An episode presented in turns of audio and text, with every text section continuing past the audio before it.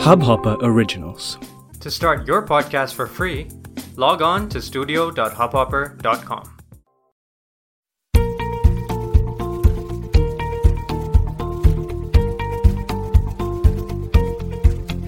Extra marital affair अगर खुद का हो तो बुरे फंसे पर किसी और का पता चल जाए तो बड़े मज़े पर किसी और के एक्स्ट्रा मैरिटल अफेयर की वजह से आपकी किस्मत बन जाए तो? जी हाँ ऐसा भी हो सकता है और सिर्फ़ हो ही नहीं सकता है, बल्कि हुआ है।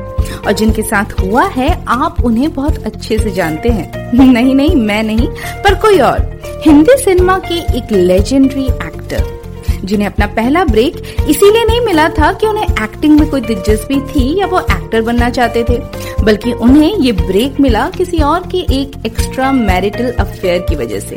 और वो एक्टर है the one and only Kumud Lal Ganguly. नहीं समझे? अरे अपने दादा मुनि, अब भी नहीं समझे। चलिए उनका ऑन स्क्रीन नाम तो आप जानते ही होंगे। तो वो एक्टर जिनका एक अनसुना किस्सा आज हम बताने आ रहे हैं वो है the one and only legendary actor of Bollywood Ashok Kumar तो किसी और की बीवी के एक्स्ट्रा मैरिटल अफेयर से बॉलीवुड को कैसे मिला एक महान अदाकार यही किस्सा सुनाने आज मैं आई हूँ अपना पॉडकास्ट लेकर। अरे सुनो तो सही तुमने अपना नाम नहीं बताया।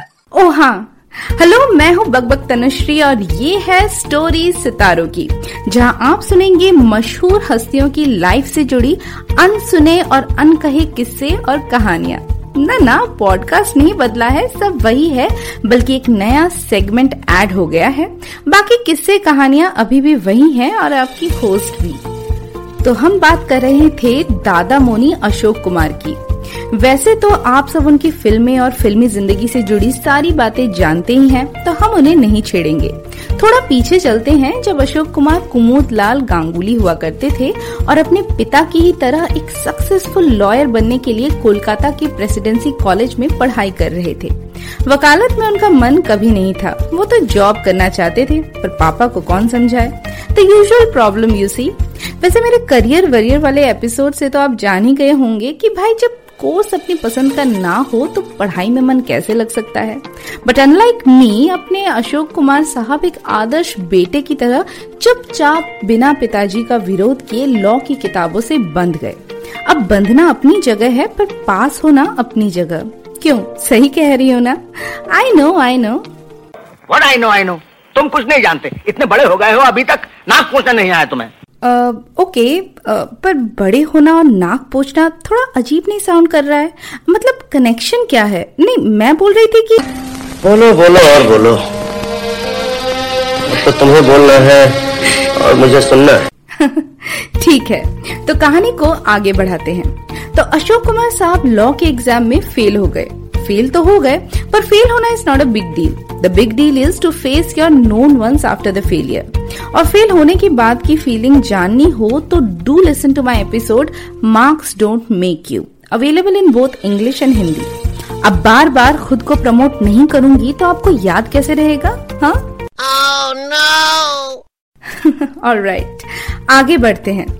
अब फेल होकर अशोक कुमार जी ने सोचा कि वापस घर गए तो पापा के गुस्से का सामना करना पड़ेगा। तो एक काम करते हैं, कुछ दिनों के लिए अपनी बहन और जीजा जी के यहाँ चले जाते हैं।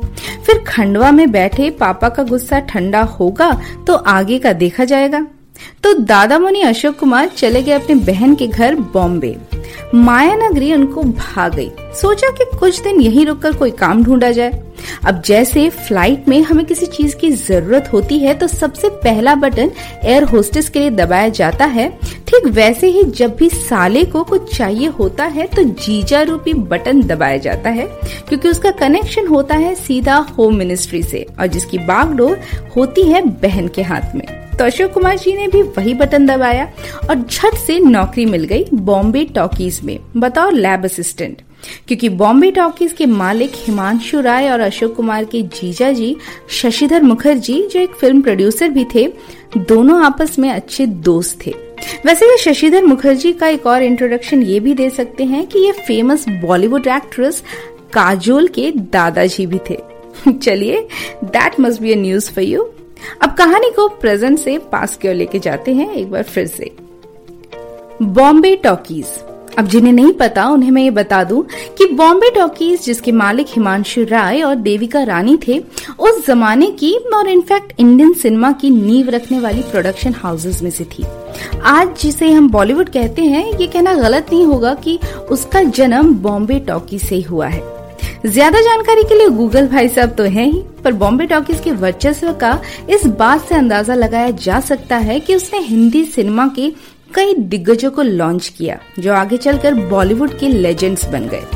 जिनमें से कुछ नाम है Raj Kapoor, Dilip Kumar, Madhubala and of course हमारी आज की कहानी के हीरो अशोक कुमार। अब अशोक कुमार के हीरो बनने की कहानी बड़ी दिलचस्प है, क्योंकि ये शुरू हुआ किसी और के एक्स्ट्रा मैरिटल अफेयर से। जी हाँ वही एक्स्ट्रा मेटल अफेयर जिसका ज़िक्र मैंने एपिसोड की शुरुआत में किया था। अब कोलकाता से लॉ की पढ़ाई अधूरी छोड़कर अशोक कुमार मुंबई में आकर अपने जीजा जी की सिफारिश पर बतौर लैब असिस्टेंट बॉम्बे टॉकीज में काम कर रहे थे और उन्हें अपना काम बहुत पसंद भी आ रहा था। और कुछ समय बाद उन्होंने अपने पापा को भी इस बात के लिए मना लिया कि भाई लॉ की पढ़ाई उनके लिए नहीं है। और वो लैब असिस्टेंट या कह लीजिए लैब टेक्नीशियन के जॉब के लिए ही बने हैं और बहुत खुश भी हैं। तो पापा भी मान गए और लाइफ सेट हो गई। पर लाइफ कभी सेट नहीं होती है। जब भी लगता है कि सब कुछ ठीक है, अब स्टेबल है लाइफ तेज़ी से बाउंसर आपकी ओर फेंकती है और हंसकर कहती है, क्यों? कैसी रही? Oh, no! तो अशोक कुमार बतौर लैब असिस्टेंट बॉम्बे टॉकीज में काम कर रहे थे। बॉम्बे टॉकीज के मालिक हिमांशु राय उन दिनों एक फ़िल्म बना रहे थे। फ़िल्म का नाम था जीवन नैया। फ़िल्म में हीरो थे the good looking and charming Najmul Hasan और हीरोइन का रोल अदा कर रही थी the famous actress of the thirties Devika Rani जो बॉम्बे टॉकीज में हिमांशु राय की पार्टनर भी थी। देविका रानी और नजमुल हसन का रियल लाइफ का रोमांस कब रियल लाइफ में आ गया, किसी को पता भी नहीं चला। और इससे पहले कि कोई जानता फ़िल्म के ये दोनों हीरो हीरोइन एक दूसरे के साथ भाग गए। अब भाग गए तो भाग गए। हीरो और हीरोइन रिप्लेस हो जाएँगे। हो जाएँगे। हीरो तो डेफिनेटली रिप्लेस हो जाएगा बट हीरोइन को रिप्लेस करना थोड़ा मुश्किल था। क्योंकि फ़िल्म की हीरोइन यानी कि देविका रानी न सिर्फ़ हिमांशु राय की बिज़नेस पार्टनर थी, बल्कि लाइफ पार्टनर भी थी, यानी कि उनकी वाइफ अब दादा मोनी के जीजा जी यानी कि शशिधर मुखर्जी हिमांशु राय के एक अच्छे दोस्त होने के नाते देविका रानी के पास गए और उन्हें समझाया कि उनकी इस हरकत से न सिर्फ़ उनकी बदनामी होगी, बल्कि उनका करियर भी बर्बाद हो जाएगा। देविका रानी को अपनी गलती का एहसास हुआ और दोबारा हिमांशु राय और देविका रानी में पैचअप हो गया और देविका रानी हिमांशु राय के पास वापस आ गई। तो हीरोइन वापस आ चुकी थी और अब ज़रूरत थी तो बस एक हीरो की और इस बार हिमांशु राय कोई चांस नहीं लेना चाहते थे। तो इस बार उन्होंने सोचा कि एक ऐसा हीरो चुनूँगा जो देखने में बहुत ज़्यादा डैशिंग और चार्मिंग ना हो। एवरेज लुकिंग हो और न्यू कमर हो जो उनके अंडर में रहे बेसिकली ज़्यादा शान पट्टी ना दिखाए। तो पूरी दुनिया छान कर आँखें आट की अपने ही प्रोडक्शन हाउस के एक लैब असिस्टेंट पर, जो देखने में एवरेज था और थोड़ा बहुत गा भी लेता था, और ऊपर से था दोस्त का साला। वैसे, अपने इन एवरेज लुक से ही अशोक कुमार ने ऑडियंस का दिल जीत लिया और लोग उनसे खुद को रिलेट कर पाते थे। तो डिसाइड हो गया कि नए हीरो बनेंगे अपने दादा मोनी अशोक कुमार। पर सामने अभी भी दो मुश्किलें थी। ना फ़िल्म के डायरेक्टर को दादा मोनी में हीरो वाली फीलिंग आ रही थी और ना ही दादा मोनी खुद ये ऑफ़र एक्सेप्ट करना चाहते थे। क्योंकि उन दिनों फ़िल्में बनाना और फ़िल्मों के टेक्निकल पार्ट से जुड़ना तो क्रिएटिव टैलेंट समझा जाता था और रेस्पेक्ट भी दिया जाता था, लेकिन वहीं फ़िल्मों में एक्टिंग करने को लोग अच्छा नहीं समझते थे। और दादा मोनी तो जो करना चाहते थे, वो ऑलरेडी कर ही रहे थे। यानी कि बतौर लैब असिस्टेंट बॉम्बे टॉकीज में काम। तो उन्होंने हिमांशु राय की फ़िल्म में हीरो बनने से साफ़ मना कर दिया। पर इतनी जल्दी दूसरा रिप्लेसमेंट कहाँ मिलेगा?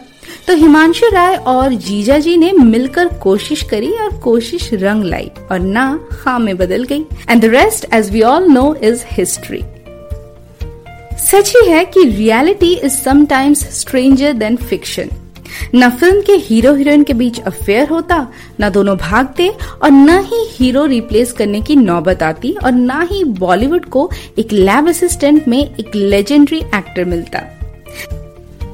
Now, that was an extraordinary affair, and I hope so is the episode. अगर आपको ये नया सेगमेंट पसंद आया है और आप आगे भी सितारों से जुड़ी, अनसुनी, अनकहे किस्से और कहानियाँ सुनना चाहते हैं तो अपना फीडबैक कमेंट सेक्शन में लिखना न भूले। या फिर मुझे इंस्टाग्राम और फेसबुक पर भी मैसेज कर सकते हैं at the rate bug Tanushree पर। तो मिलते हैं एक और एपिसोड में, जहाँ मैं लेकर आऊँगी पुराने किस्से एक बार फिर से दोहराने, खास आपके लिए। कुछ कुछ इस गाने की तरह, जिसे सालों पहले अपनी आवाज़ से गाया था, दादा मोनी अशोक कुमार ने, और फिर सालों बाद एक बार फिर से उसे लेकर आए खुद उनके भाई किशोर कुमार। आप सुनिए और लुत्फ लीजिए दोनों वर्जन का, और मैं ढूँढने निकलती हूँ स्टोरी सितारों की।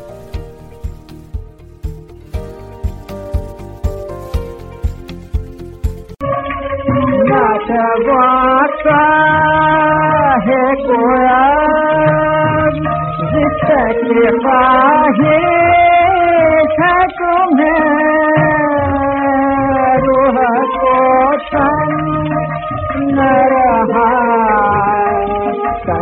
सहारा न रहा कोई हमदम न रहा कोई सहारा न रहा।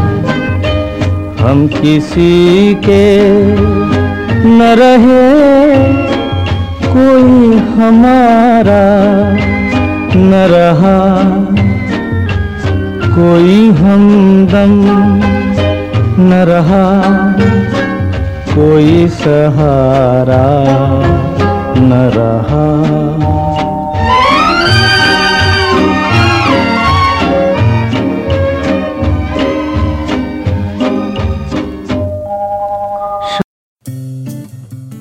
हॉपर ओरिजिनल को सुनने के लिए आपका शुक्रिया।